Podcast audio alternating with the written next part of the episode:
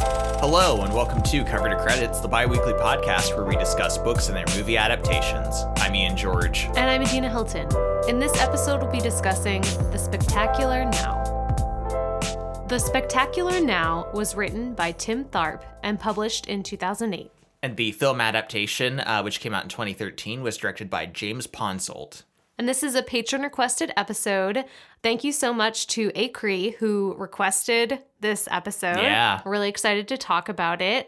Uh, just so you all know, if you're ever like, oh, I really want them to talk about this book and movie combo, best way to do that is to become a patron because we prioritize all our patrons' episode requests and we Mm-hmm. do them all the time. So We do show favoritism we do to absolutely people who give us money. definitely. I'm willing to admit it. There's other stuff you get on Patreon too, like bonus episodes. We put one out every month. We just put one out on um, additional movies on The Haunting of Hill House, but they're just called The Haunting. yes, from 1963 and 1999. Uh, one of them is great, one of them is awful, and it was a really fun episode to record. Uh, yeah, so we have like almost 40 bonus episodes on various topics and Yeah. additional adaptations. So if that sounds interesting, if that's enticing to you, if you're like, I gotta have more right now, then uh, go check us out on Patreon. Yeah. And since we've plugged our Patreon, I think we can uh, start talking about this episode. Yes, now. yes, you've all paid your dues and listened to us. we mix it up. We're like, we're going to do it at the beginning now. We'll catch 'em catch them so- off guard. Yeah, yeah. Yeah, so this story in both versions very focused on a single individual named Sutter Keeley, yes. which I have to say up front right off the bat, that is a great name for this character. Yeah. Sutter, Mm-hmm. like for kind of a fuck up alcoholic in, in high school. Sutter is like y- you'd think it was like the last name, Yeah. but it's kind of better that it's like his first name. No, I like it too. yeah, I think it works. We meet Sutter, and like you were saying, he's kind of a fuck up. It's his senior year. He, in the book, he lives in uh, Oklahoma. In the movie, it's, I think, in Georgia somewhere. Yeah, yeah. But kind of like a smaller ish, you know, city or a smaller town. And, you know, it's his senior year, but he doesn't seem to give a fuck. Mm-mm. Like he just is vibing. He he talks about how he lives in the now. Yeah, he does not do uh, very well at school.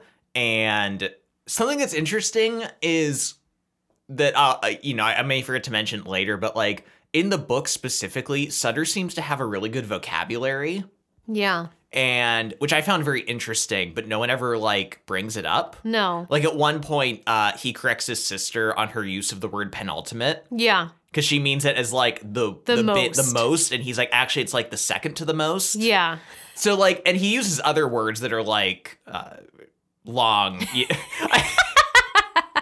Speaking of vocabulary. you know, big big words. uh, many lettered words. uh, but I just found that very interesting about his character, and I was kind of hoping someone would be like, "Hey, you think you're dumb, or people think you're dumb, but you're actually very articulate, yeah. like I am." No, you are, babe. yeah, and he is an alcoholic. Like it's clear kind of from the beginning, I think, in both the book and movie. Even though we get a lot more development on this front, like the book introduces us to Sutter and he's drinking at 10 a.m. yeah. on a school day. Hmm. Yeah, he does a lot of um, defending his drinking. Yeah. And I really liked the general approach to drinking in this story because I think it's handled in a somewhat realistic way, Yeah. especially towards teens. Because when you're a Mhm. teenager, like you're not going to get like the really bad side effects of drinking, like you're kind of no. invincible. Yeah. And he kind of talks about like being a good drunk, Yeah. even though that is obviously very questionable Mhm. uh, in the story, but like he's not someone who is like angry or belligerent or No. like super inappropriate or anything like that. Yeah. And he kind of uses this as like a defense for, Mhm. you know, it's all fine. Like I'm having a good time. Other people are having a good time. yeah. Just enjoying the right now. the moment, the yeah. spectacular now. Yeah, and his parents are divorced or separated. His dad moved out when he was younger, um, and has he hasn't seen him in a long time. In the book, he talks about his dad kind of leaving um, the relationship or his mom kind of kicking him out and then becoming like kind of like a hotshot executive at the top of this like really fancy uh, skyscraper in the area. And in the movie, he talks about how his dad is a pilot now. But like, you know, his family is broken and like in the book, he has a stepdad that he really dislikes. yeah. And in both versions, he has an older sister who has married above her class. Like she's definitely married into like a rich environment, Mm-hmm. almost, you know, kind of like escaping the like lower middle class and like lower class life that Sutter and his family grew up in. Yeah, and the mom is specifically different uh, in the film, Yeah. which I appreciated because in the book, both his mom and his sister kind of like married up Yeah. and kind of became like vain Mhm. and focused on money and like didn't seem plastic to surgery. love yeah plastic surgery didn't seem to love the men that they were with and Mm-hmm. like I think for like two of the women in his life to be like that is kind of like too much Yeah. it kind of seems to be sending like a sexist message I think so I appreciated the mom was different in the film she is a hardworking nurse uh, they Mhm. don't seem to be you know they they're lower middle class I'd Yeah. say I kind of wish we got more of the mom in the film I agree. because we get a brief moment of her a scene in the beginning Mhm. where like she's kind of like uh, you know couldn't you have hung this shirt up it's all wrinkled now i have to like Yeah. i have a double shift today and you know she's kind of giving him a hard time But they're also like joking around together. yeah it doesn't seem like overly tense like it seems as tense as like a single mother raising a teenager like sutter probably would be Yeah. um, so later on, when there's animosity that Mhm. Sutter is showing towards his mom, it feels like unjustified, or it feels like that relationship should have been explored more. I agree. I wish we got more of them in the movie. But to be fair, the book really doesn't have a lot with his mom. no, either. it doesn't. It doesn't. Even less, I'd say, than the movie. Uh, Sutter is kind of like, my mom isn't interested in me. She doesn't really care about what's going on in my life. And, you know, based on what we see from Sutter's narration and her involvement, it doesn't really seem like she cares that No, much about that him. seems very true. Yeah. And so the book is told completely from Sutter's perspective. It's kind of his stream of conscious narration um, with the book. And the movie starts out this way with Sutter writing a personal statement for a college application. So it's kind of like a voiceover setup. Yes. Uh, l- let's talk about the book narration because Yeah. this is a book that is uh, first person told from Sutter's perspective, Mm-hmm. and it's very much in his head. Yeah. And even so, to the point that, like, he speaks in such a way where instead of saying he said, she said, hmm he, he, he phrases things like, and he was like, and so I'm, Yeah. you know, leading into quotations and stuff. So it's very uh, conversational hmm in kind of a realistic way. And it took a little bit getting used to, but overall, I think it was interesting. Yeah. I do think, though, it is kind of limiting. And I felt confused a lot of the time.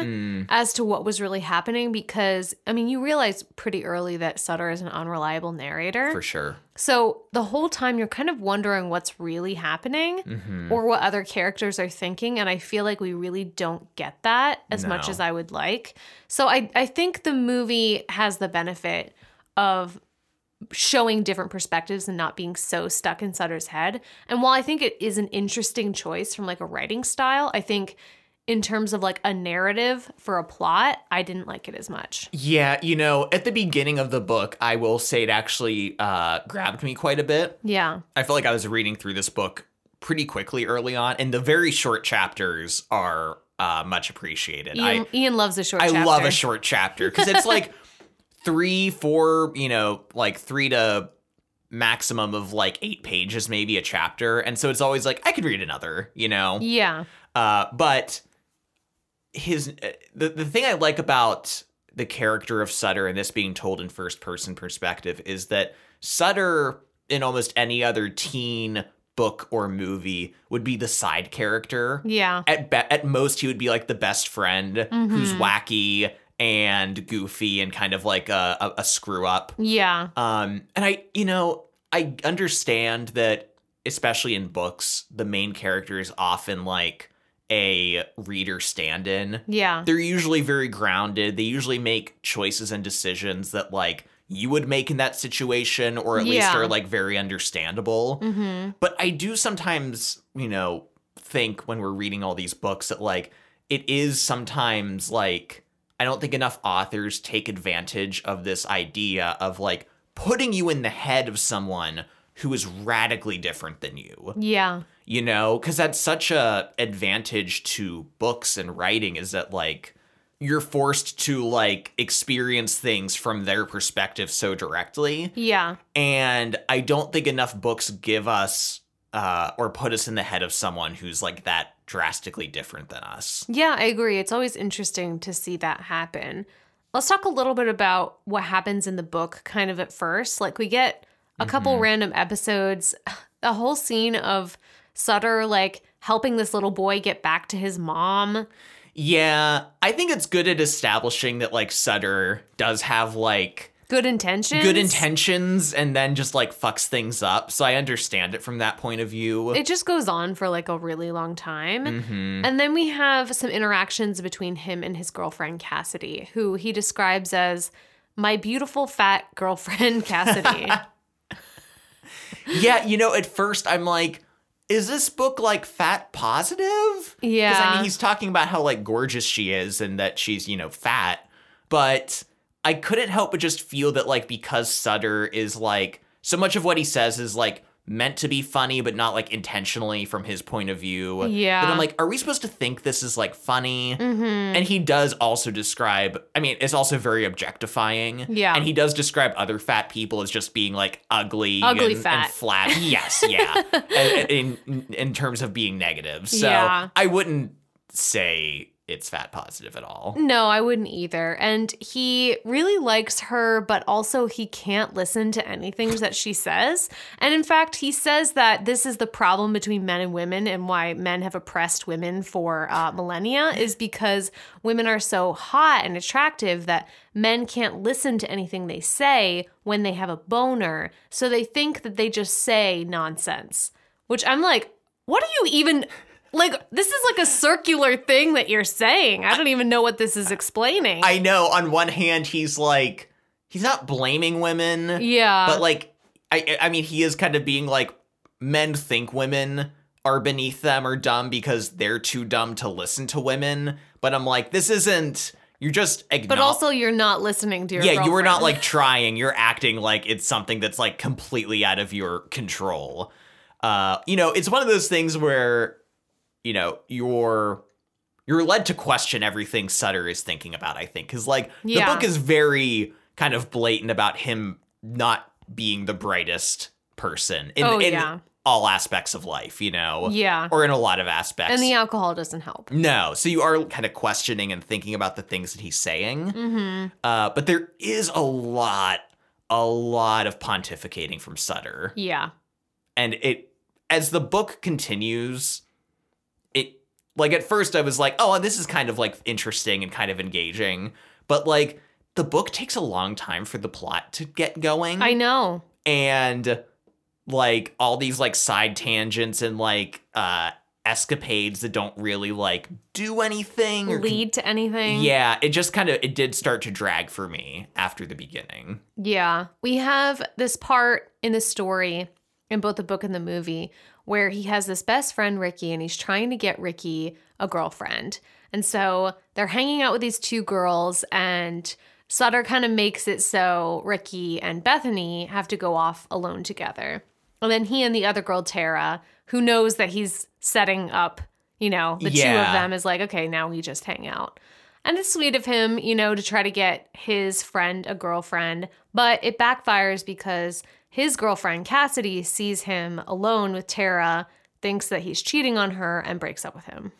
Yes. And this is kind of like it felt like it was going to happen in the book anyway, based on previous conversations that he's going to fuck up and yeah. you know Cassie's going to dump him and um and this in the film Is like how we start. Yes. The the movie, you know, is beginning with him writing this like college admission letter and he's explaining everything. His biggest challenge in life yes. is getting dumped by his girlfriend. And you know, he's explaining like what a dream team they were. I do kind of wish there was either more of Cassidy or maybe a little bit more time seeing them. What they were like together. Mm. Yeah. Um, but I do like how the movie just kind of like is summarizing this and montaging it at the beginning. Yeah. And there's this great music playing. Yeah. It's kind of like this derpy marching band music as he's like partying yeah. and trying to like forget about Cassidy and like going to the bars and trying to hit on college girls and like Mhm. just kind of this like really sad um almost like pathetic routine and just like as it continues this marching band music just like gets more and more out of sync yeah. as he's like driving his car and like Getting shouting out the drunker. window and getting drunker yeah. and at one point, like it seems like he's swerving off the road, and just like the title of the movie, The Spectacular Now, just like hits the screen. Great moment. It's really good. Like I think the the beginning of this film starts off on like the right foot of it. Like obviously he's a mess, hmm but like almost by you buying into it being like fun Yeah. or like at least entertaining at this point. hmm So I think it's very successful in, in that way. I agree. So let's talk about kind of what gets Sutter to this turning point in the story. Yeah. in the in both versions he's trying to get cassidy back and ends up seeing her with another guy Yeah. and this kind of leads to some drunken behavior in the book we also get a scene where he goes to dinner with his sister and her husband and like some of their fancy friends Like at his sister's house. yeah it's like a dinner party. There's guests and stuff. mm-hmm Um, Sutter is being like, God, he get he he has a he has a huge blunt yeah or joint that he got from uh, his friend, and he's already kind of drunk, and he decides to go up to the bathroom to smoke it. He gets paranoid when he hears his brother-in-law coming, so he hides in a closet yeah blunt is still lit and he accidentally sets the plastic bag on a suit on fire in the closet and like burns up his suit yeah and so the whole thing is just like this really absurd disaster where Yeah. they're like they kick him out his sister's crying it's this whole thing but you know he hits up some bars he's getting wasted um last thing he can remember is driving his car randomly through some neighborhoods and then he ends up waking up uh in the morning on some random person's lawn yeah and it's kind of funny you assume he's going to get in a car accident and you think he is at first yeah but then he just wakes up on s- on someone's lawn like not his car's nowhere in sight he has no idea where it is yeah uh, and he's woken up by a girl from his high school named amy mm-hmm she's on her paper route so she's literally driving by at 6 a.m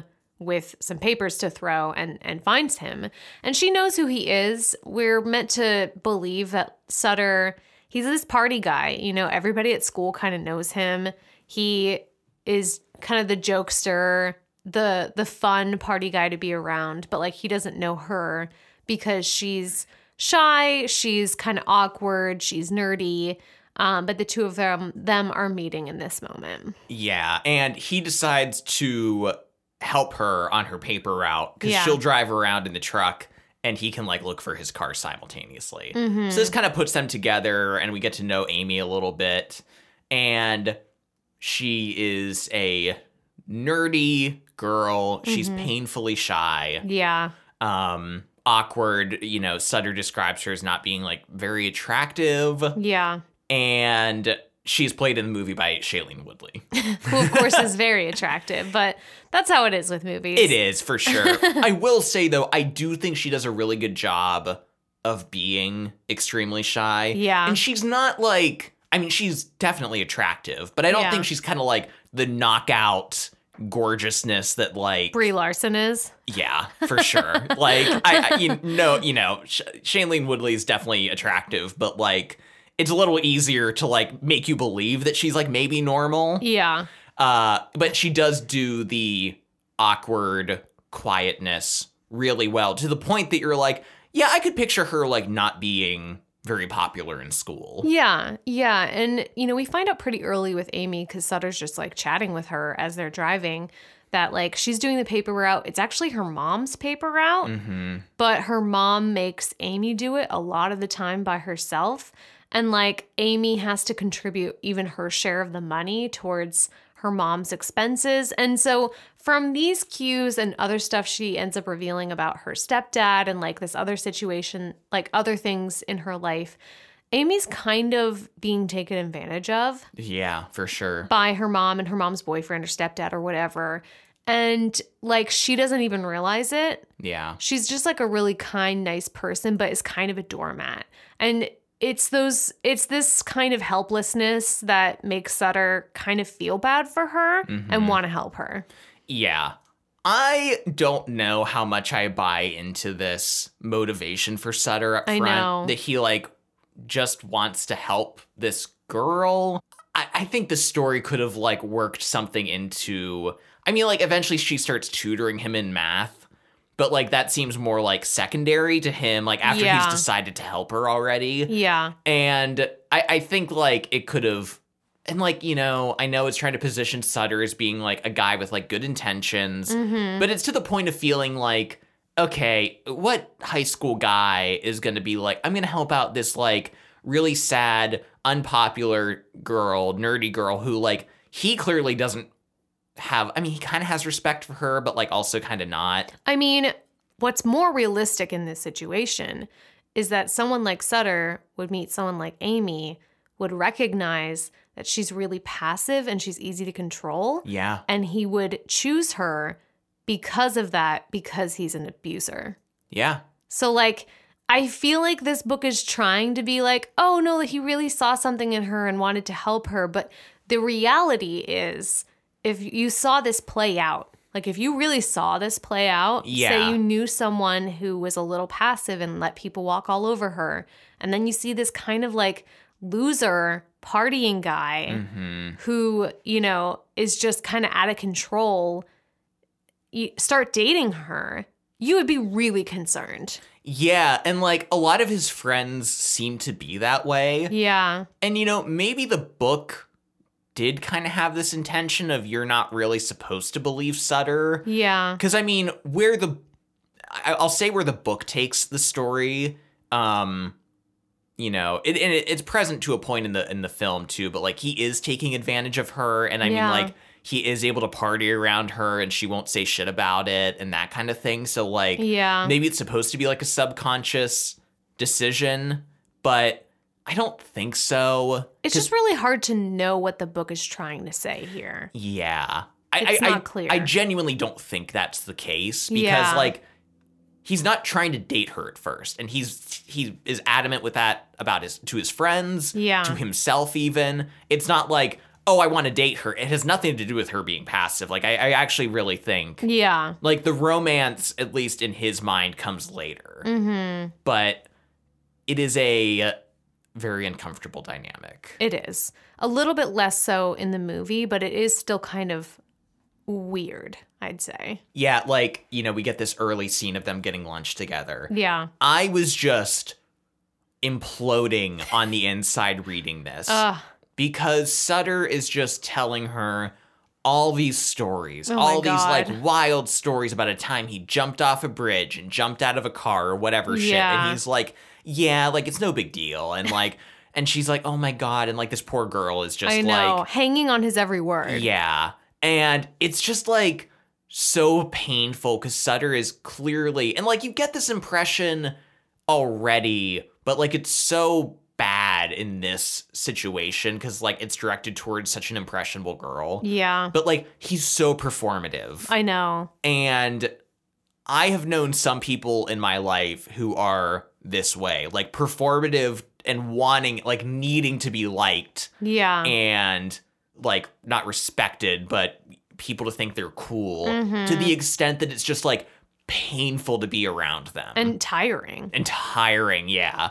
Uh, and, and, and reading this is just like really tough. Yeah, and it plays kind of the same in the in the movie too where like he asks her to tell some stories and she starts telling stories about him Yeah. cuz she doesn't feel like she has anything epic to share, you know? Mm-hmm. And also showing that she knows a lot about him and kind of idolizes him a bit. Yeah. And meanwhile, he's like never even heard of her before. We learn more about her about like the science fiction books that she likes. Yeah. Uh, Sutter ends up inviting her to this party Mm-hmm. to go with him. Uh, they go together, and he's like, It's not a date. I'm just trying to get her out there. I'm trying to get her more confident and have her meet people. And initially, he does try to set her up with this one guy Yeah. at the party. It doesn't really end up working out that way. There's this No. whole thing in the book about him trying to like pick a fight between some guy and another guy over a girl. Which, by the way, talking about abusers, the guy like Quigley or whatever, who was like ready Yeah. to beat the shit out of anyone who looked at his girlfriend, I'm like, talk about abusers. Like, Yeah. nobody thinks that's a problem. They're like, oh, that's Quigley. Ah, man. Remember when he was first dating that one girl and he almost killed that one guy and he was in like eighth grade? Oh, good times, man. what a what a guy to be around. yeah. Yeah, like I like high school books that try to incorporate like a lot of names and people because that's how it, that's how it is in high school. Yeah. even if you go to a small one like I did, our Mhm. graduating class was like ninety five. It's still a lot because you tend to know everyone at least in that situation, and that's like a lot of names and people you run into. But also, it's in this book, it just feels like a lot of names. Like no one really stands out. No one Yeah. feels distinctive. It's kind of like eh. This guy, this guy, this guy. Yeah, and they're kind of like brought up and then quickly dropped. Like that dude never appears again in No. the book at all. Yeah. Um, but yeah, it, it- it's just a lot happens in the book in this scene, and like none of it amounts to anything. Yeah, and he is kind of interested in seeing Cassidy there because she's been emailing or IMing in the movie him. And so he's like, well, maybe she misses me. Maybe she wants to get back together. But when they're at the party, she's clearly there with Marcus and doesn't really talk much with Sutter. Yeah. And he is obviously in the book, and I think in the film, like jealous of uh, Amy talking to other guys, and kind Yeah. of like intervenes, and he asks like, "Do you want to go for a walk?" Mm Meanwhile, Amy has been, you know, trying to drink at this party, which she like never does. hmm. Yeah. Uh, so that's like a whole experience for her. Mm But they go on this walk and kind of have conversations. And I, I have to say, in the film, this is a really good scene. hmm. Yeah. It's done as one really long take of the Mhm. two of them just kind of like walking along the lake. And I think Miles Teller and Shailene Woodley have really good chemistry in this movie. I agree. Yeah. I don't know.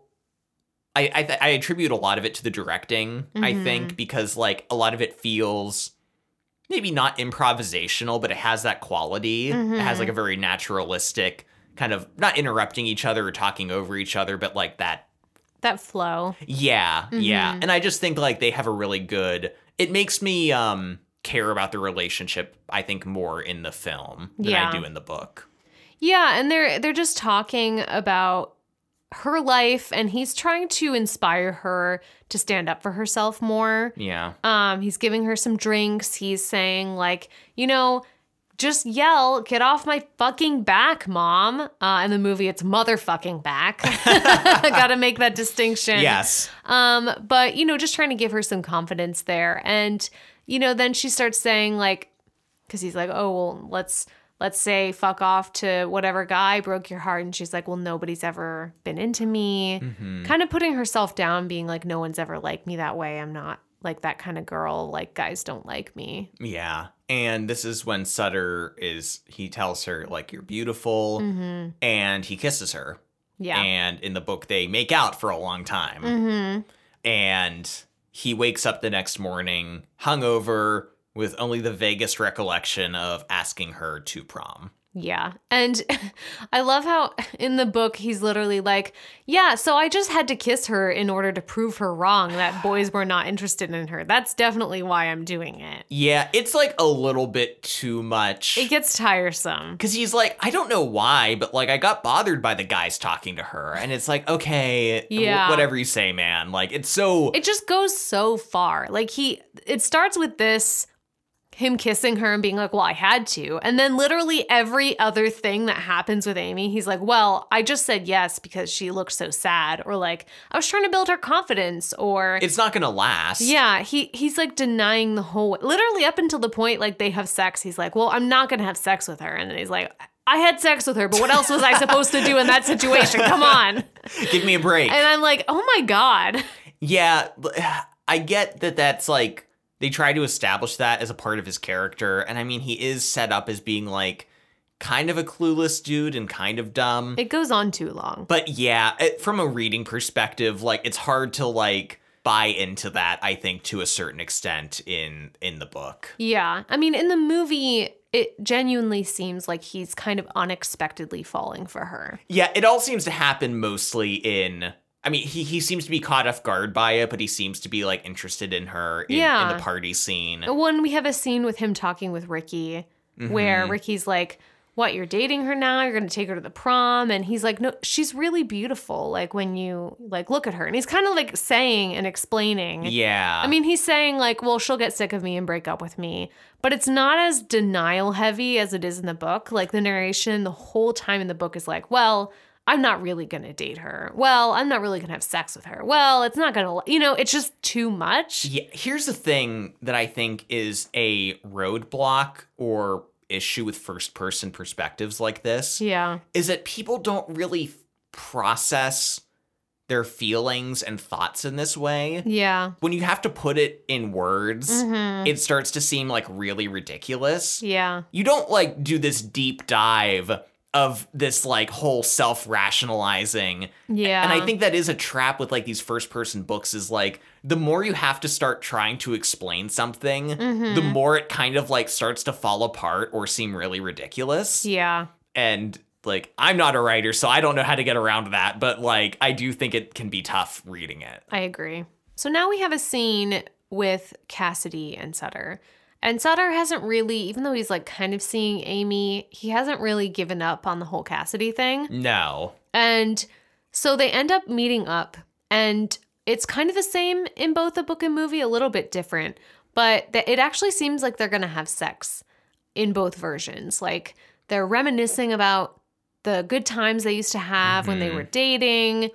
You know, they're remembering all the feelings. And in the book, they go so far as to like kind of get naked and start like making out. Yeah, they're like at the point of Actual sex Yeah. happening. but and and and credit to Sutter, she's suddenly like, "Okay, you can do it." and is like tense. And stops moving. And he's like, "Whoa, yeah. what's going on?" Mm-hmm. and he's kind of realizing that she's like second guessing this, uncertain, and so he Mhm. like stops. So I do appreciate like Sutter for all of his problems does seem to have an understanding of like physical boundaries, Yeah, and, and, consent. and consent and like what's appropriate in that regard. hmm Uh, so yeah, yeah, and and you know suddenly Cassidy is kind of explaining how.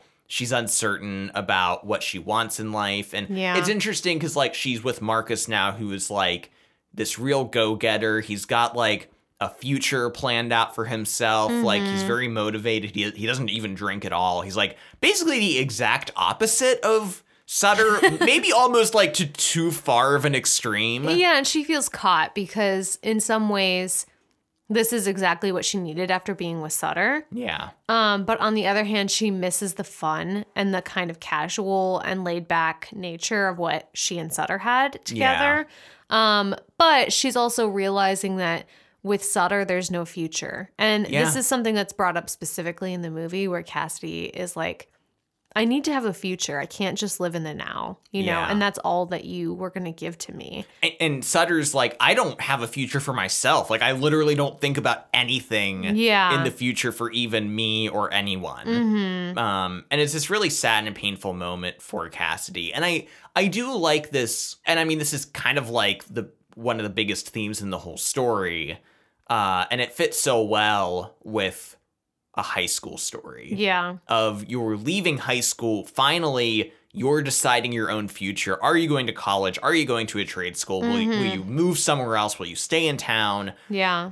and you have someone like Marcus who is everything planned out, and then you have Sutter, the main character, who like literally is like, I couldn't give two shits. Yeah. Like I kind of all, all I know is I like drinking. Yeah. Basically, And you're like, oh, this is not a good sign. this is promising. yeah, but I, I agree. And I think another thing to maybe think about at this time, too. So the book was written in 2008, the movie was like 2012, Thirteen. 13. You know, we're in the middle of the recession. Yeah. So I think these themes and these questions are really poignant at this time for these kids, these characters. Yeah. Like it feels like the world that they're entering is a scary and uncertain place. I mean, It it's hasn't not like gotten it, better. I, I know. I'm like, it's not like things have improved. Boy, those were the days, right? Remember the recession, Ian? Adina, Oh. I would give up my entire life savings to go back to that recession. I know, right? Ah, memories. Ah. Anyway, but I do feel like it's capturing what, you know, a lot of teenagers probably felt at this time entering a really uncertain college future, a really uncertain workforce, things like that. Also, the book kind of talks about the war going on It does. lot, Yeah. and kind of this idea that some people they know um, have enlisted and have died yeah. in Afghanistan, and this kind of being like a major theme too. I almost wish it was brought up a little more because it's kind of hinted at and then dropped. Yeah, it is. There are a lot of really good conversations in the book. Like, for as much like fluff or fat in this book that I think easily could have been trimmed, Mm-hmm. there are a lot of good conversations and moments between characters that I Yeah. like really liked. Like that one about uh, the war and Sutter even. I, I forget how it goes. Like Ricky is like, yeah, you know, you should go to military school and then go overseas and then get yourself blown up. Like that Yeah. would like show your parents. And he's like, honestly, my parents would probably love it. Like they wouldn't have to deal with me. They get to be sad, grieving parents of like a, war, hero a son. hero veteran son. Yeah. Uh, it's kind of a funny conversation, but like still very poignant about Mm-hmm. like politically what's going on at the time Definitely. and Sutter's character. Um, Ricky even has a great scene about talking about like the wonders of being a kid. yeah. And he talks about specifically he went with his dad to the bank once. uh huh. And he's like, and it was amazing. He's like, they had a fountain inside the bank, like indoors, a fountain. And I was like, there's coins in here. And my dad was like, yeah, people make a wish and throw a coin in the fountain. And he's like, people are wishing on a magic fountain. And just like, and now he's like, the bank is the most boring place in the world.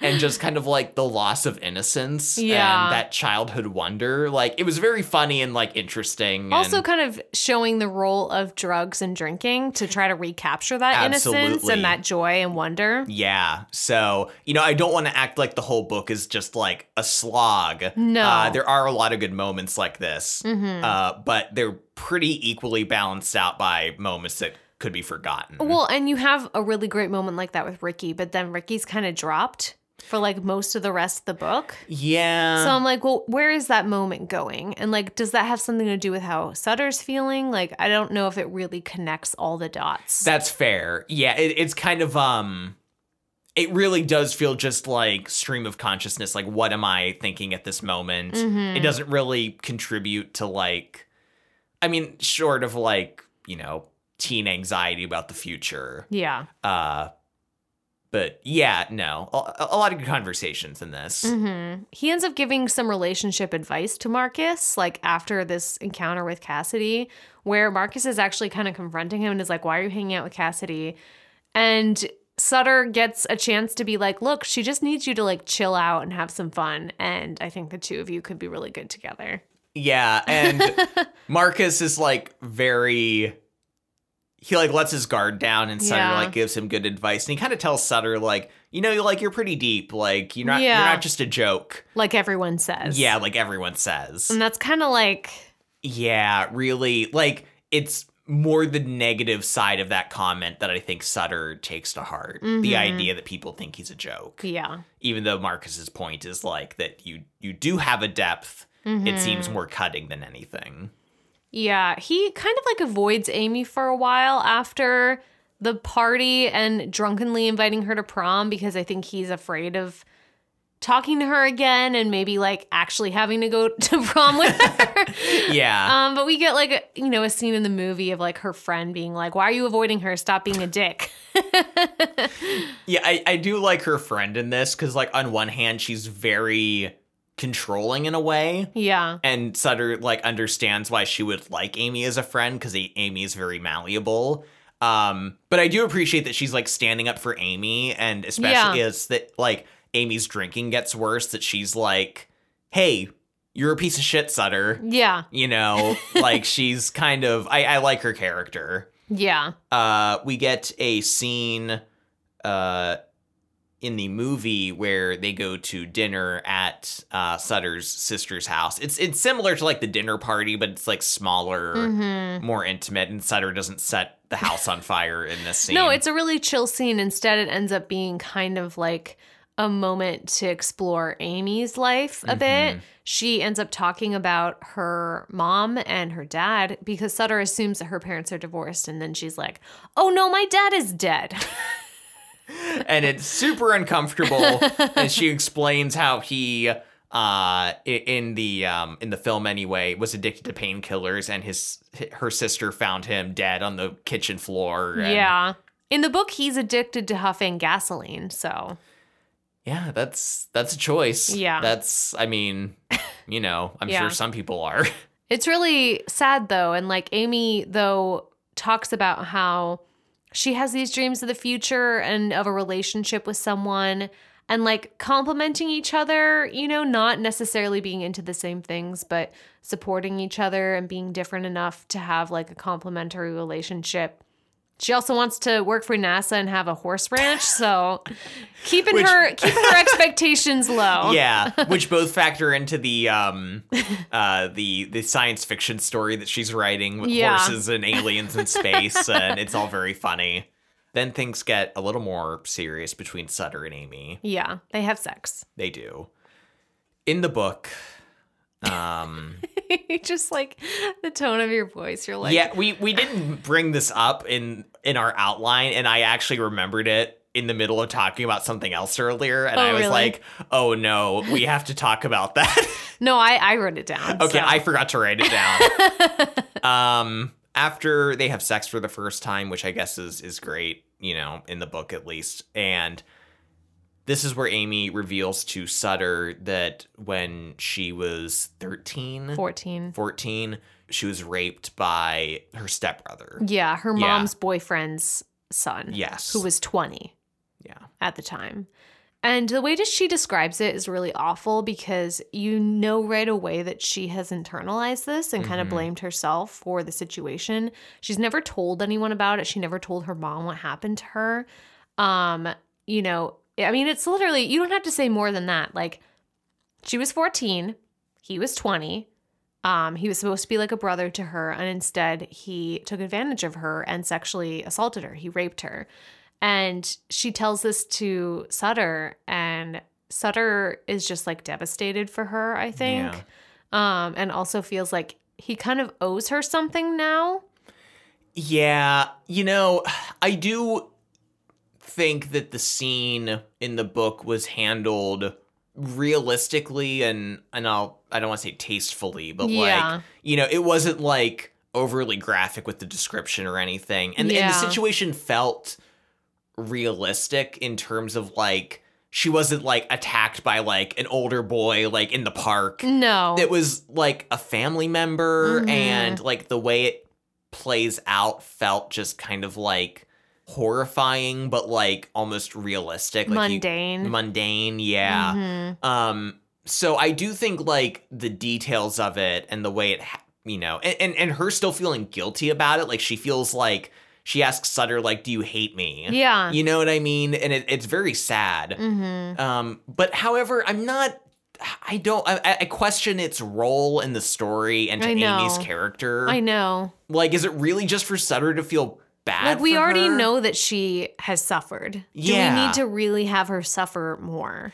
Yeah. Like, I, I just kind of am like, you know, if you're going to include something like this in your story, I'm not saying it has to be like the focus of the story or anything, Yeah. but it really just feels like, I don't know. Also, she was like raped or whatever. Yeah. Like, it feels very just, it, it, it's talked about almost exclusively in one scene and then like Never again. referenced like once one Mm-hmm. other time in the story. yeah. So that that's where my issue lies more than anything. Yeah. And the movie doesn't deal with this at all. Totally, uh, I think, rightfully skips this.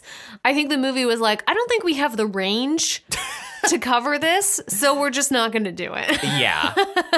the movie, though, does focus on what Sutter reveals to Amy in this scene in the book and the movie, which is that his dad is not an executive at the top of the fancy building or an airline pilot. He actually uh, left one day and he hasn't heard from him since. He doesn't know where he is or what he's doing. yeah. And that also his mom won't tell him where he is. Yeah. And Amy is kind of like mad for him and she's like that's not right of her to like hold that information from you. Yeah. Like he's your father. Mm-hmm. You're like an adult now basically. Like you have a sh- right to know. Yeah, you should be allowed to like see him if you want to see him. Mm-hmm. and they make a pact later on uh, in the film anyway where amy is saying i'll stand up to my mom Yeah. if you stand up to yours Mm-hmm. and keep in mind that like except for that brief moment we got early in the film we have not seen the mom at No. all so like this like revelation about the mom and sutter and amy being like that's shitty of her You have to stand up to her. yeah it, it feels like oh okay like I guess She- this is happening. like now. she didn't seem that bad you know i, I think the movie could have done a lot more to like reinforce this I agree. Let's go to prom. finally back to prom Pr- Sutter gives Amy a flask as a prom gift. he sure does i think uh both versions book and movie do a good job of kind of like escalating amy's alcoholism or- Drinking. or or, drinking i should say Yeah. kind of like under the surface like it's definitely there Yeah. but like no one's talking about it mm-hmm. but sutter gives her a flask He's like, I know what's really what women really want. and he straps it to her wrist and everything Yeah, but he's at prom and he's very much like I think he's feeling nostalgic. I think he is feeling a lot of fear about his future, but he's not wanting to admit it. So instead, he's like, "Uh, it's never going to get better than it is right now." And I want to be like, "You are so wrong." well, maybe not for him. I Maybe don't know. not for him. Yeah. yeah, it is interesting to like. I mean, I think you and I probably both had our eyes on the future in terms of college and what we wanted to do after high school. So it's like, you Yeah. know, co- graduating's emotional, and so is prom to a degree. But like, you're not exactly like, ugh. If only we could stay another year. yeah. Um, but Sutter kind of seems to be feeling that way. Yeah. In fact, he tells his math teacher in a scene in the movie that he's not even sure that he wants to graduate. Yeah. Yeah. Uh, yeah, I, I think the inclusion of the math teacher is interesting too. Kind of this Mhm. not rival, but someone he's kind of butting up against in terms of his education. Yeah. Uh, but yeah, he Sutter gives kind of a whole speech in the book. I think it's just an inner monologue about how he loves everybody Mm-hmm. and just that like Sutter, he he just does j- have this like genuine warmth towards like most people. Yeah. You know what I mean? He kind of Mhm. has this like interest in most people and like He like can s- talk to anybody. Yeah Yeah. uh, and kind of this is like him in his element almost. hmm And who knows when he'll get this again? Yeah.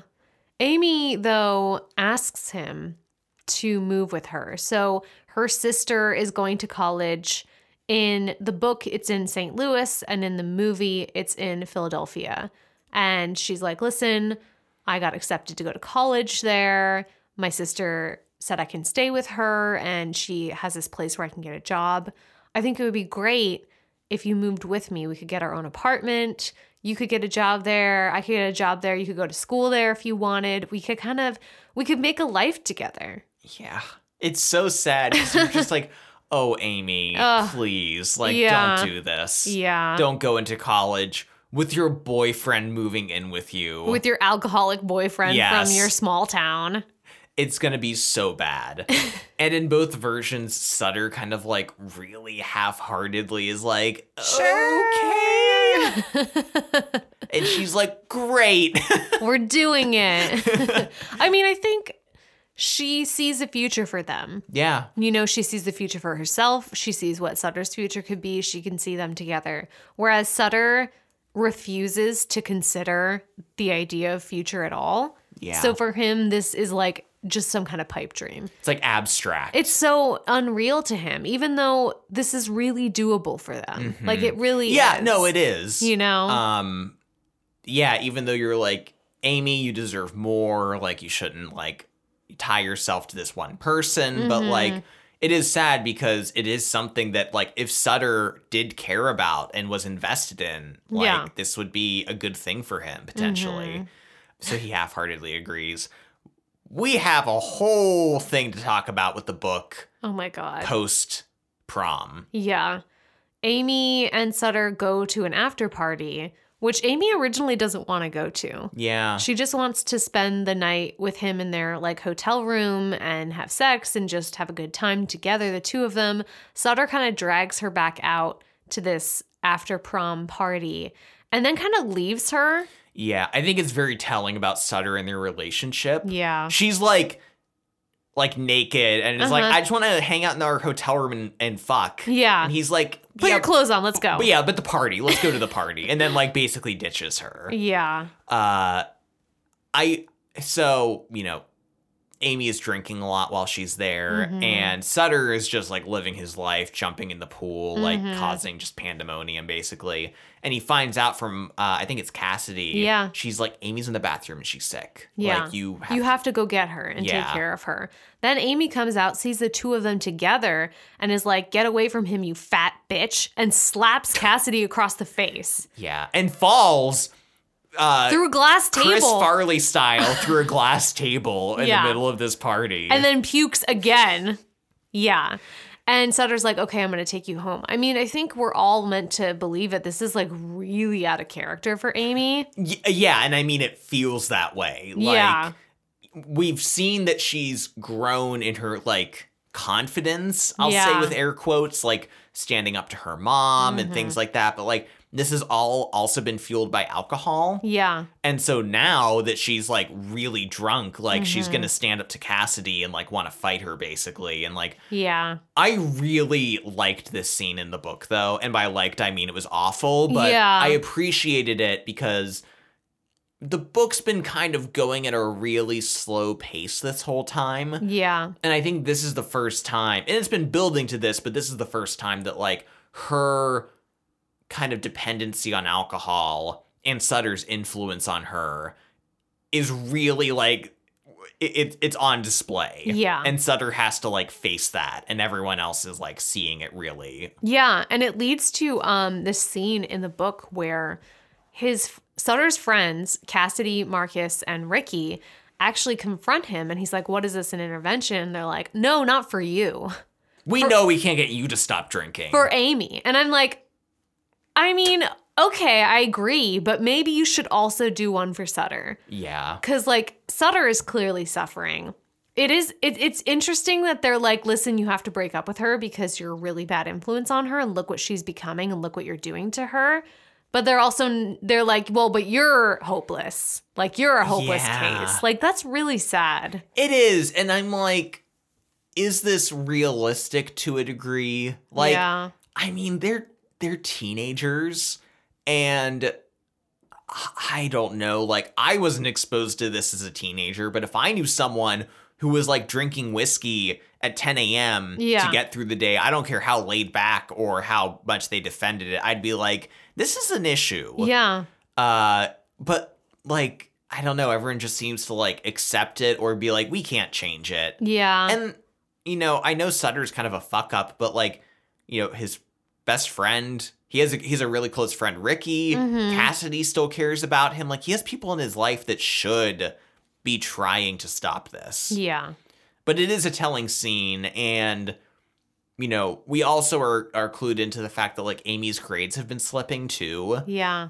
Um, so you know, this escalation of her drinking, I think, is interesting, and it's like, I don't know, it's taken so long for the book to get to this point, Yeah. but at this point in the story, I'm like, okay, okay, good, like something to They're like. going there. yeah, they're going to this extent, and I'm really like glad that we're discussing Mm-hmm. this now. hmm Sutter decides to try to find his dad, though, And in the movie, he confronts his mom about it, Mhm. and she refuses to tell him where her dad is or Yeah. where his dad is. O- only the second time we're seeing the mom. yeah, And he tells her when she refuses, like, now I know why dad left you, yeah. or something along those lines. hmm Uh, y- y- you know, just really antagonistic and very heavy for a relationship we don't understand. Yeah. In the book, though, he goes to his sister, and we get a scene that's similar in the movie where he's like, I'm trying to find dad. Please let me know if you know where he is or have his number or anything. His sister does end up giving him their dad's number, but she kind of has a conversation with him that's like, your memories of dad and my memories of dad are, are very different. Yeah, and this is interesting because like she was older at the time, Yeah. and I think has like more perspective on what the dad was actually like than Sutter does, yeah. and is kind of trying to warn him Mm-hmm. against seeing the dad. Yeah. But I also think she understands that Sutter does need to like maybe see his dad. And kind of go through this himself. Yeah, that maybe it would like be good for him. Mm-hmm. Uh, so she, which by the way, uh, the sister in the movie is played by Mary Elizabeth Winstead, Yeah. which I mean, she's great. Yeah. So good casting. But Sutter gets his, his dad's phone number. He calls him, and we actually see it play out in the movie. It's like a very kind of awkward conversation, but they Mhm. agree that Sutter will drive. I think it's like three hours away uh, to go visit the dad. Yeah, and Amy comes with him. They go to the dad's house, and when they get there, it's clear that the dad forgot that they were coming. Yeah. Yeah. And he's like, Oh, I was about to go out and meet somebody at a bar. Why don't you come with and we can all hang out together? the dad is played in the movie by Kyle Chandler, Yeah. who I, I I think was the um, lead on Friday Night Lights. Uh, he was in uh, I almost said Crazy Eight, Super Eight, uh, as the the dad police officer. So I've only ever seen him as like, The good guy? yeah, kind of like the dad kind of character or whatever, like you know. But um, he plays a shitty, Washed up loser. yeah, super well. He's Mhm. great in this part. He is. And it's b- basically kind of the same in both the book and the movie where they're at this bar, they're kind of having a good time, and the dad's there with this woman who, you know, is. She has her own problems. it Yeah. seems. I'll say that. Yeah. And then, you know, they start talking about like Sutter and him growing up, and the dad kind of admits to cheating on the mom. Yeah. Because this was the story that Sutter had heard from his mom. Yeah. And I think because his memories of his dad were so positive that Mhm. he's convinced his mom is just making it up or blowing things out of proportion Yeah. or like the dad was just doing it because of the mom.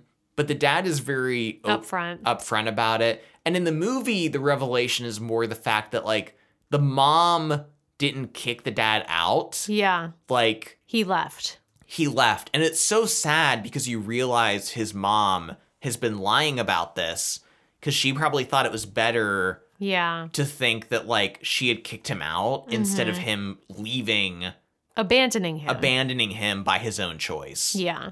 And the dad even says, he's like, yeah, you know, I just, I'm not cut out to be a family man. Yeah. He's like, I wanted to be there for you, but like it's just Yeah. not how I made.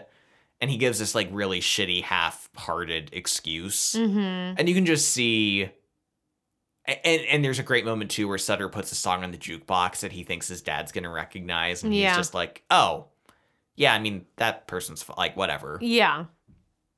Yeah. And like, you know, there ends up being this situation and like Sutter and Amy have to pay for the food and drinks that they've been drinking. Mhm. because the dad has to leave unexpectedly. And then he's like, hey, I have to take this woman I'm with home, but uh, meet me back there and we'll hang out. And so, you know, Sutter and Amy are waiting and waiting and waiting, and he never shows up. Yeah. And in the movie, they actually go back to that bar, Mhm. and the dad is in the bar Drinking. drinking and hanging out with his friends. Yeah. And so, uh, needless to say, this is very devastating to Sutter. Yeah. He they they've been drinking all day. He's still Mhm. hitting his flask and they're driving home. And Amy's trying to be supportive. Yeah. At first, she's like kind of not defending the dad, but Mhm. like being like, "Oh, he was He nice." wanted to see us. Yeah. Yeah. He would have been with us if he could. But then also just trying to like tell Sutter that he's not his dad and that Mhm. like, you know, he doesn't have to make the same mistakes as him, but Sutter's just kind of on a downward spiral. Yeah. In the movie, she actually tells Sutter that she loves him. Oh yeah. This is like the first time she's telling him that, but he's so angry at his dad. Uh, but his dad's not there, so he's taking it out on Amy instead, Yeah. um, which is also abusive behavior. Um, and they're arguing, and he's had a lot to drink. And in the book, it's actually raining, and they end up almost hitting another car. And so he tries to swerve out of the way. They end up like hydroplaning across the road Yeah. and finally coming to a so- uh, stop, and they're safe.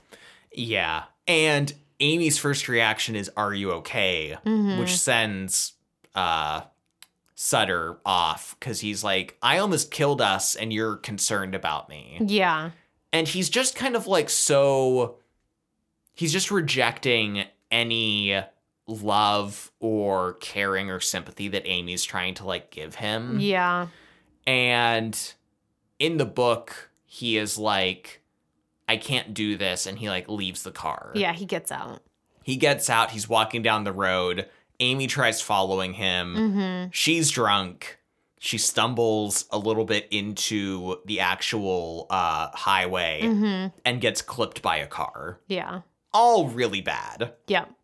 The movie. The movie, Whew. He uh, after they come to a stop after swerving in the road, he starts freaking out at Amy because she's concerned about him, and he's like, "I'm bad for you. Get away from me." Get out of the car. And he's yelling at her and he's telling her to get out of the car. She's crying. She's like, I'm sorry. I'm sorry. She's getting out of the car.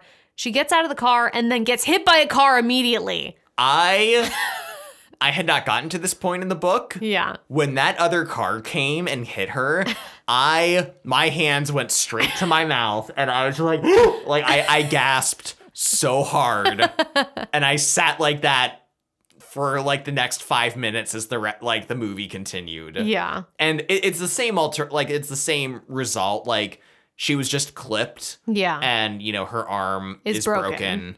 uh that effect though of her getting hit by the car I like, know it's really good. i want to go back and watch it again because usually the effect of it is really obvious where it's like oh clearly she may be jerked to the side but then they like used a computer to move her more and it's kind of Yeah. a little fake this really just looks like she got clipped by a car like very realistically yeah, I think that's like what made my reaction so strong. I know you were like, oh my god.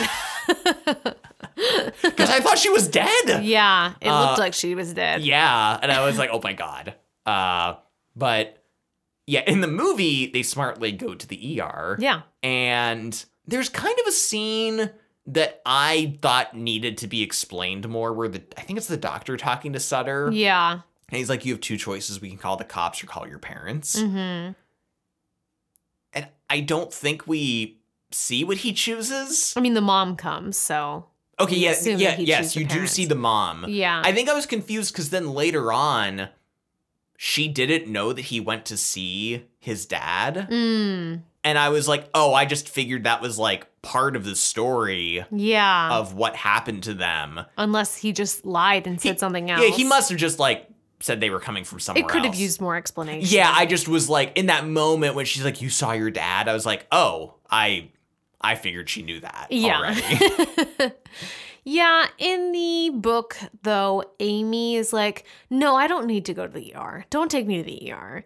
No, no, no, I'm fine. I can't move my arm. It's definitely broken, but I'm fine. and he's like, Oh, you convinced Well, me. okay. If you really say so. Um, cause she's like, I don't want it to be a big deal. Like, I don't want it to be a thing. And so she ends up going home, sleeping that night, in the morning, waking up and being like, Oh, my arm hurts. Please take me to the ER to her mom.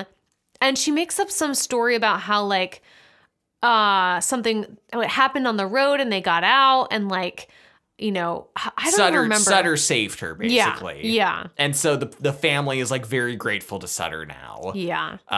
uh, which is just salt on the wound. The fact that he didn't take her to the ER after this, like, Awful. made me so angry.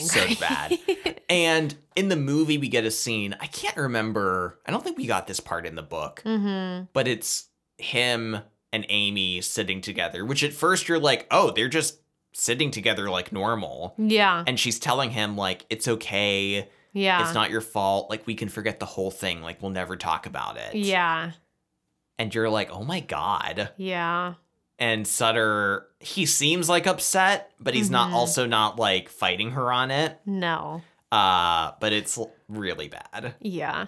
I think at this point in the book, it's just a lot because we've already had that scene with Amy at the party and how awful she was Yeah. there. And now she's getting hit by a car because of Sutter. And then he's not taking her to the ER. And then Yes. she's like, it's fine. You're, f- it's fine. I'm going to tell my family that you're a hero. And he's like, sure, I'm just going to go along with it. At this point, I'm literally like, can someone please kill Sutter because I can't handle this anymore. The book or the movie is a little bit less like I think the hitting the car scene is like important to their relationship and showing like how bad it's getting. Yeah.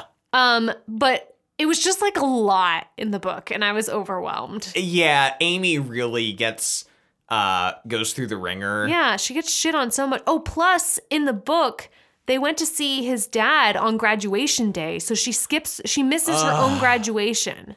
Yeah. God, what an asshole. Yet she's just like so forgiving and just like Sutter, whether he, however aware of it he is or not, like is just completely taking advantage of her. Yeah. And it's really, just really awful. I'm sorry we Mhm. just keep being like, this is awful. This is terrible. This is so bad. Oh my God. I mean, here's the thing like, I did kind of get to the point where it was really tough to keep reading the book. yeah. Maybe that's just like my state of mind right now. Like, it is kind of hard to read depressing things at this point in my life. Like, Yeah. it just is.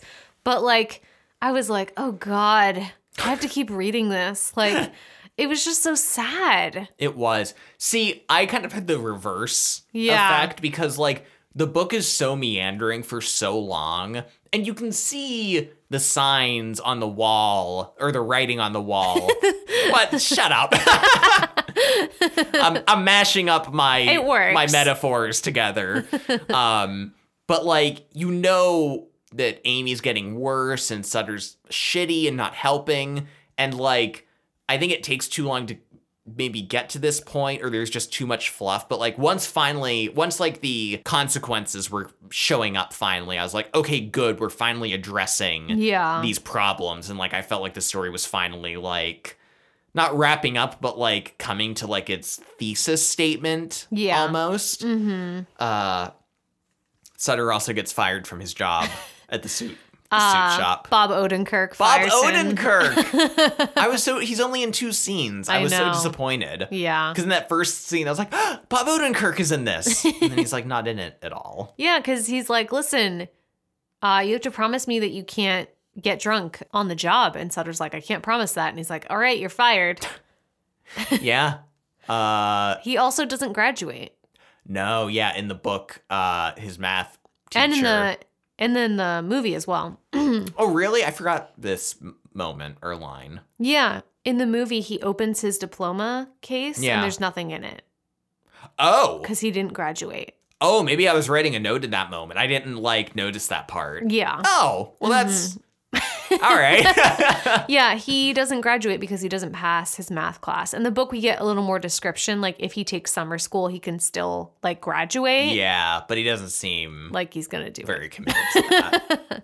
um, it's also interesting too because in the book, his friendship with Ricky kind of starts to like dissolve. Yeah. Uh, Ricky is dating Bethany. He's very into Bethany. and uh, going to church with her. Going to going to church, not smoking weed anymore. Mhm. But also, I think kind of like he's kind of finally.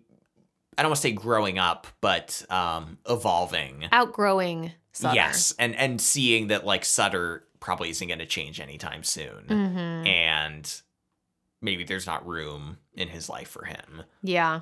Also, Cassidy, who Sutter's been kind of like still randomly talking to, is like, you know, I was going to go to college in this state, but now I'm going to go with Marcus to college because I'm committing kind of really fully to this Yeah. relationship and I want us to be together, which I do think is a mistake, Cassidy.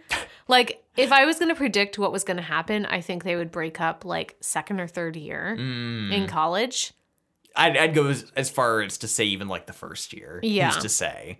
But yeah, no, following anyone to college is like Not a good plan. probably. I I mean, it it has been known to work in some situations. Yeah. I won't write it off, but it would not be my recommendation. but Sutter is feeling kind of like everybody's moving on and leaving him behind. And Cassidy goes so far as in the book to be like, or I'm sorry, in the film to be like, I don't think you should come visit. Yeah. Like she's really Uh-huh. I'm kind done with you. basically kind of burning that bridge and Mhm. and it's sad like she, i think she kind of takes the role of ricky a little bit Yeah. in terms of like sutter is seeing these relationships in his life kind of being like cut off Mhm. because of his behavior Yeah. we get a terrible scene in the movie where amy is at the bus stop waiting for him because they're leaving They're going to go to Philly Mm. They're supposed together. to go to philly together and she's in her arm cast Ugh. waiting, and Sutter drives by, all melancholy. Ignores her phone call. Yep. I was like, he's like literally like staring so aggressively out his window, like he wants her to see him driving by. Yeah, she yeah. doesn't see him driving by, but she eventually has to get on the bus and leave without him. It's very, very sad. I mean, like it's good that she got on the bus without him, but Yeah. I would not be confident in That his she- position I that she know. would have done that. Like it's No. kind of against character almost Yeah, that she would have left without him. yeah. In the book, The he book. Ah. just tells Ugh. her that uh, he has to do summer school and he'll meet her in St. Louis. And she's so trusting Yeah, that she's like not seeing the warning signs of Mm-hmm. this because he's like 'cause she's like you can probably do like your summer school like in st louis and he's like no i i looked into it she's like okay well when i get our apartment and he's like no don't get the apartment without me like Yeah. i'll send you money don't do anything till you get money from me yeah, but she's like okay that okay that sounds good yeah. like i'll wait for you Ugh. it's like this is peak him. Like he he talks about like being kind. Like this is more kind to Mhm. her is to like let it like kind of like fizzle out. fizzle out as opposed to like breaking things off with her. yeah, Uh but it it's so kind of unforgivable. it is. Let's let's wrap up the movie first. Mm-hmm. This is I asked us to do this cuz like I experienced it by watching the movie the ending of the movie before I got to the book. Yeah. And I think it was kind of interesting. Mm-hmm. um in the movie he goes to a bar and he's talking to the patrons there he kind of Mhm. explains his whole story He's like, did I do the right thing and not showing up at like the bus stop and like leaving her behind? We have some drunk old fuck being like, oh yeah, you did the right thing, man. you saved her and i i really do like this moment because he's Mhm. like i did save her because just the irony of like he got involved in her life to make her stand up for herself to kind of like influence her positively Yeah. but then he had to save her in the end by like cutting things off completely because he's so bad for her yeah. like as a as an individual in their relationship. mm-hmm. So I do like that moment of him cheersing everyone and sadly being like, "Yeah, I saved her." mm-hmm. Um, he drives home drunk, knocks over a mailbox, his mom's mailbox, Yeah. and his mom hears it, and then they begin this like whole confrontation Mm-hmm. because she's like, "We just, you just got in like a car accident. You got some girl's arm broken, you know? And then he, in this scene, admits to her that he saw the dad already because the mom is like, Listen, I'm sorry I told you that I wouldn't tell you where your dad was. You deserve to be able to like seek him out Yeah. if you want. And he's like, I already saw him. And like, I know what happened. And, and he's like, I'm just like him. this scene." Is so good. It is.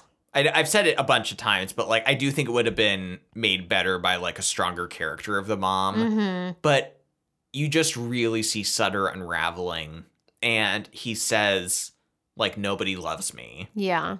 and the mom is telling him like you're nothing like your dad. She's Mhm. like your dad never loved anyone his whole life, and Yeah. you love everybody. Yeah. And she starts giving him like all these examples of him, especially when he was a kid Mhm. uh, just like caring about people and being compassionate to people. Mm-hmm. yeah. And Miles Teller, we haven't talked about his performance at all in this film. I think he does a really good job. I agree. Um I pictured Sutter being like dopier Mm-hmm. in the book, like both physically and the way he acted, but I think Miles Teller hits like a good balance of it. Yeah. And this scene in particular, he really just sells you on how broken Sutter is as a character. And I think this scene could only happen between him and his mom, right? Yeah. Because this is a deep hurt, right? This is a hurt from his dad. And also this truth that he hasn't wanted to face about himself, about like the choices that he's been making and fearing that he's going to become like his dad, you Mm-hmm. know? And like also realizing that the way that he's coped with the pain of his past is to kind of pretend like none of it affects him. And in fact, we get the scene after with him and his mom where he's rewriting his personal statement. Yes. And he's talking about how his biggest challenge in life is not his girlfriend breaking up with him. It's actually it's him, himself. He's standing in the way of his own success and that he was trying to pretend like none of it affected him and none of it mattered because he was afraid of being hurt. Yeah. I have to be honest, I do not like this uh structure of like the narration that bookends this film. Yeah. It feels really forced. Mhm. Like it's supposed to I think kind of be funny that he's like obviously spilling his guts to this like college personal like letter thing. Yeah. But this has become such a trope in teen movies. I know. That like this uh either letter writing, blog posting, journaling, Voiceover. voiceover that like is cleanly wrapping up like the character and the movie and like what they've learned and like Mhm. usually it's a public statement like we talked about uh, love simon which Yeah. ends this way i don't know how many of the To all the boys. to all the boys movies Perks of being a wallflower. Perks of Being a Wallflower does this. I'm sure there are m- other ones. I think it's become like only more popular with like social media and emailing and like Yeah. blogs and stuff, like with technology. Mhm. But it's so prevalent in teen movies. And I think for the most part, like I think this movie handles a lot of stuff with a lot of nuance.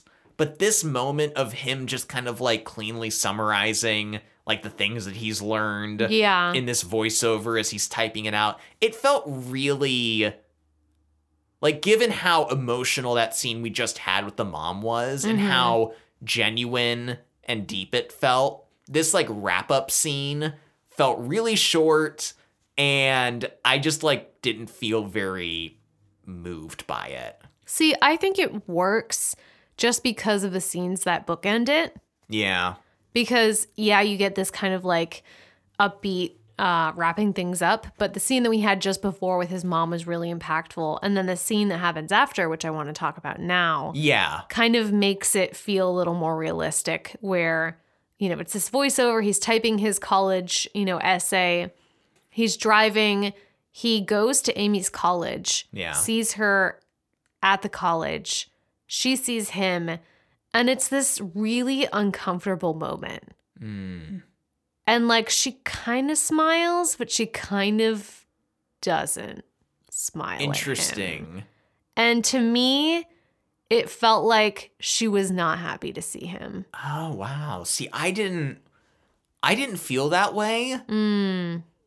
but I would love to go back and watch it again because I I would like to f- have felt that. That's what I felt watching. to me, she sees him and like she's maybe surprised, hmm but is like happy to see him or like tentative, but like ultimately like it's good. But Mm. See, I that's not how I took it at all. See, because yeah, because like my issue was that like Amy's character has no agency in their relationship. Yeah. And it's a huge problem if Sutter just goes back to her Yeah. and is like, hey, I'm here. And she's like, oh, good. Cause like, we don't know that he's not gonna stop drinking. I know. And like, nothing Amy has ever said or done has Im- will imply that like she's ever gonna stand up to him Mhm. or like fight him on anything. yeah. Um, so like them getting back together at the end is not a good thing. No, see how I took it is like he comes back to her.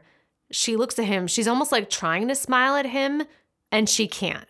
And like she's not happy to see him. And in my mind it's like she's been to college. She's had it seems like she's had time cuz her cast is off. That's true. So that's at least like six to eight weeks, right? Yeah. So she's had time to process maybe like what happened to her. Maybe her sister was like, this is not okay. Yeah. Maybe she's at college, she's meeting new people and realized like how bad the situation was with Sutter. Okay. And then she sees him again and she's like, no. That's so interesting. So my that- interpretation and kind of like my idea of what happened with Sutter is at the end of this movie, there is hope for Sutter, Mhm. but there's not hope for Sutter and Amy.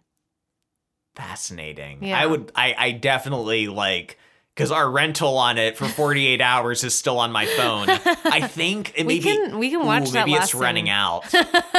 I want to go back and watch it though, because I'm curious if I'll pick up on that at all. Yeah, let us know too if you had the yeah. same take on I'd this love. ending. Please email us or on social media. Let us know like what your interpretation of this ending was. Yeah, let's talk about the book though. Yes, the book. So, um, there's not a lot to talk about, honestly. No, he goes to a bar. He's like the the hit of the bar in It- his yeah, mind anyway. that's true. I I doubt it. It's very similar though to the movie, except you know I'm reading this and I know how the movie ends with like the mom scene and him Mm-hmm. like having his resolution, and I'm like, God, there's only like, like there's only like two pages left. Yeah. And I'm reading and reading and I'm like, oh my god.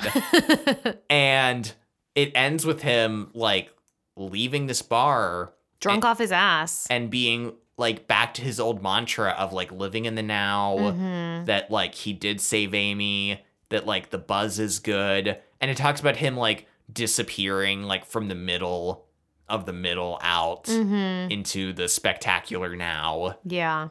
And it is not what I was expecting, Mm-mm. but I gotta be honest, I loved this ending. Really, I didn't like it. I loved it.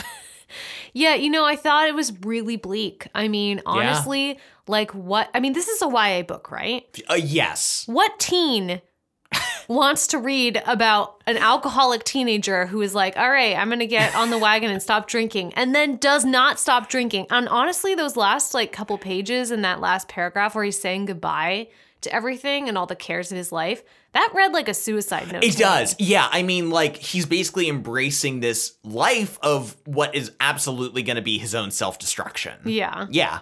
But like embracing it in this like horribly like thinking trying to like he is thinking of it as, in a positive way. He is just like embracing his own destruction. Yeah.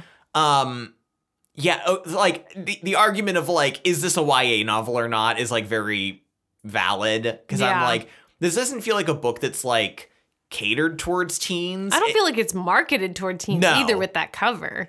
oh god no i li- listen okay uh follow us on instagram because i'm gonna be posting a whole story series about like how bad I, uh, how bad this cover is how much i hate it but you need the visuals to see it Yeah. um but that being said uh yeah it feels more like a book just about the teenage experience Yeah. um but i think that like i was so fed up with sutter especially in the book Yeah. he's so irredeemable that like by this point in the book i was already like what could they possibly do yeah. to make me care about him at all but then when i was realizing that like oh my god they're not gonna like try to try do anything. anything, Yeah. and that like it's going to embrace this like quality of him or not embrace it but like you know it's a sad truth that like people who deal with alcoholism or these kinds of personality traits it's a really tough battle and a lot of people i'd even say the majority aren't able to like overcome Yeah. you know what I mean? Like a, a lot of people can, and like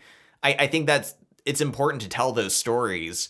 But like I think we all know people or have encountered people that like are alcoholics or kind of fuck ups and just like never got their life together. Yeah. And I think putting you in the shoes of someone who this whole story you've grown to maybe not like but understand Mhm. and at least feel a certain amount of sympathy towards and then basically confronting you with the fact that like hey he's one of those people that like never gets it together Yeah, but here's the thing, Ian. I think we know that, right?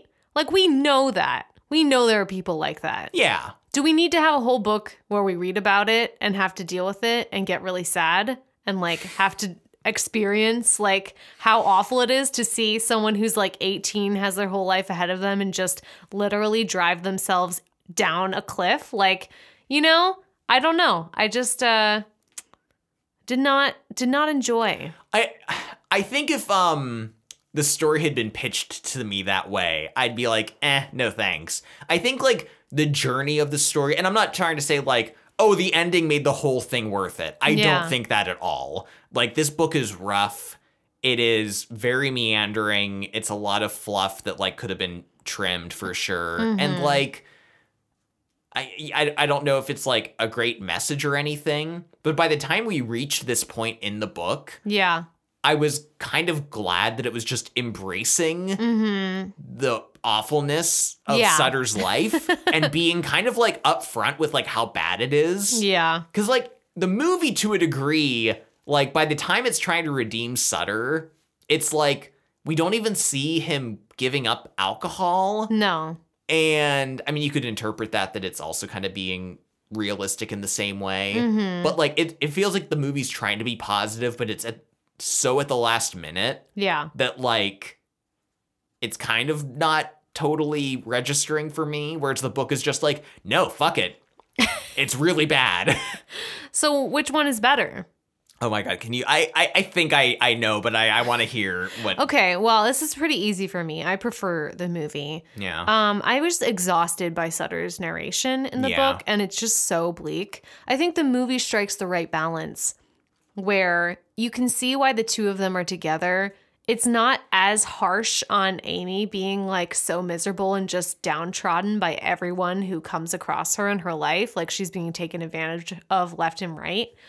Um, but it is still showing like the bad relationship that they're in. yeah And then I think the ending is really interesting. Like I like that ambiguity in it that I don't feel like they're going to get back together.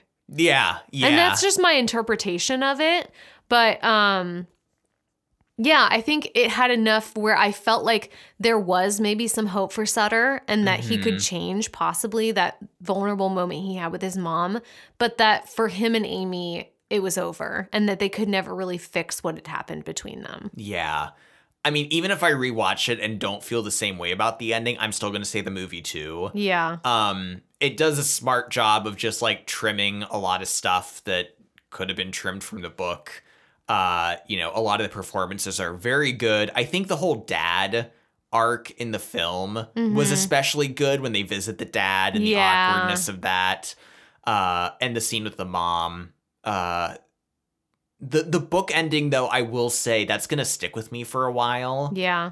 because I am a sucker for a book that like or a story that ends basically where it began Mm-hmm.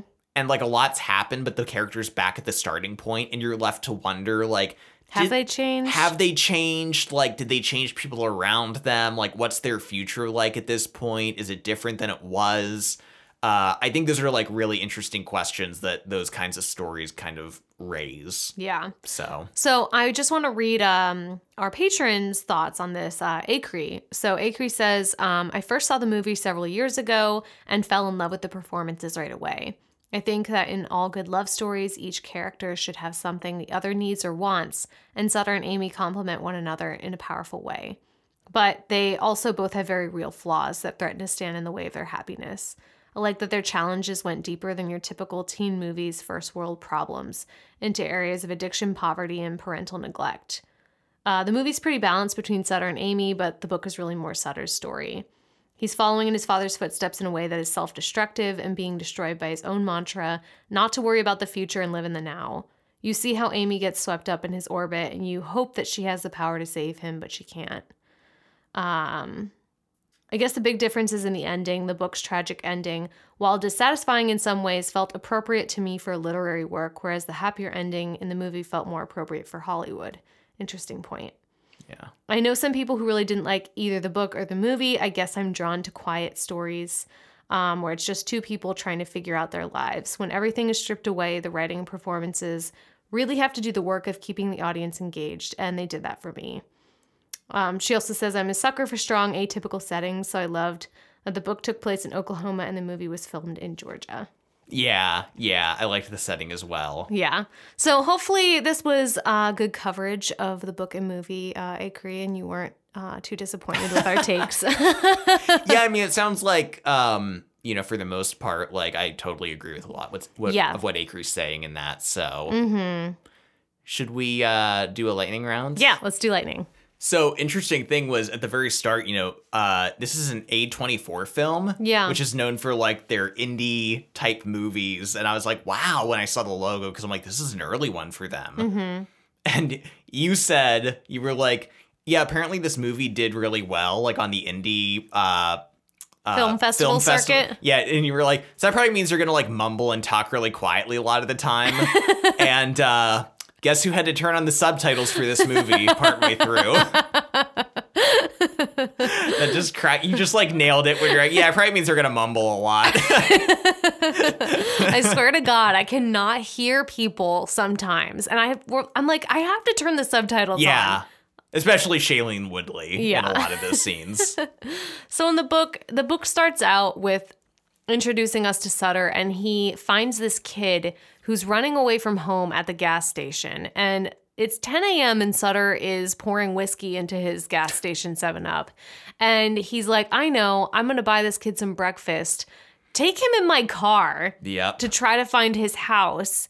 And I'm like, Sutter, you dumb fuck. Like, you just call the police. Yeah. Like, you just call the police. The police take him, they find his house. And then if they need to do a child line call, if they need to call, like, because of neglect, then they can do that. Mm-hmm. Like, you're putting it in the appropriate channels here. Instead, he is drunk and he's driving 18 driving a child around. driving a child around trying to find his house and then the mom gets pissed at him because she can smell the alcohol on his breath Yeah. when he brings the kid in she's like what are you doing with my kid I'm like oh my god It's funny because like I had no idea what this story was about when I started reading the book. so like this initial scene, I kept thinking like, okay, at some point that mom and that kid are gonna come back in the story, like right? Nope. Nope. Never see him again. Uh, so I was just sc- scrolling through IMDb trivia before doing this uh, lightning round, and apparently, Shailene Woodley and Miles Teller have differing opinions on what happens at the end of this film ooh apparently Miles Teller thinks that they would get lunch or something, you know, after meeting at the campus, but that they wouldn't get back together because uh, Amy's character seems stronger now. yeah Uh, whereas uh, Shailene Woodley thought that they would get back together just because of like their age and, Mhm. you know, lack of experience and mm. hopefulness. interesting so they themselves had differing opinions on like how to interpret the end of this scene. i do kind of like that it is a little bit open Yeah, no, I do too, for sure. Like, I didn't necessarily. I think maybe because the voiceover leading up to this was so Mhm. positive yeah that that was in my head that like, oh, this is a happy ending. mm-hmm But I like the idea that it's ambiguous at the very at the least. Yeah. So that wraps up our lightning round. Thank you so much for listening to this episode. Thank you for Acre for requesting it. Mm-hmm. And uh, yeah, Yeah. follow us online. Follow us on Instagram for a really good uh, graphic design tangent about this book cover from me, yours truly. Uh, mm-hmm. You can find us on Patreon to support us, and you can also give us a star rating or review on Apple Podcasts. And thanks for listening again, and we'll see you next time. see you next time. Bye. Bye.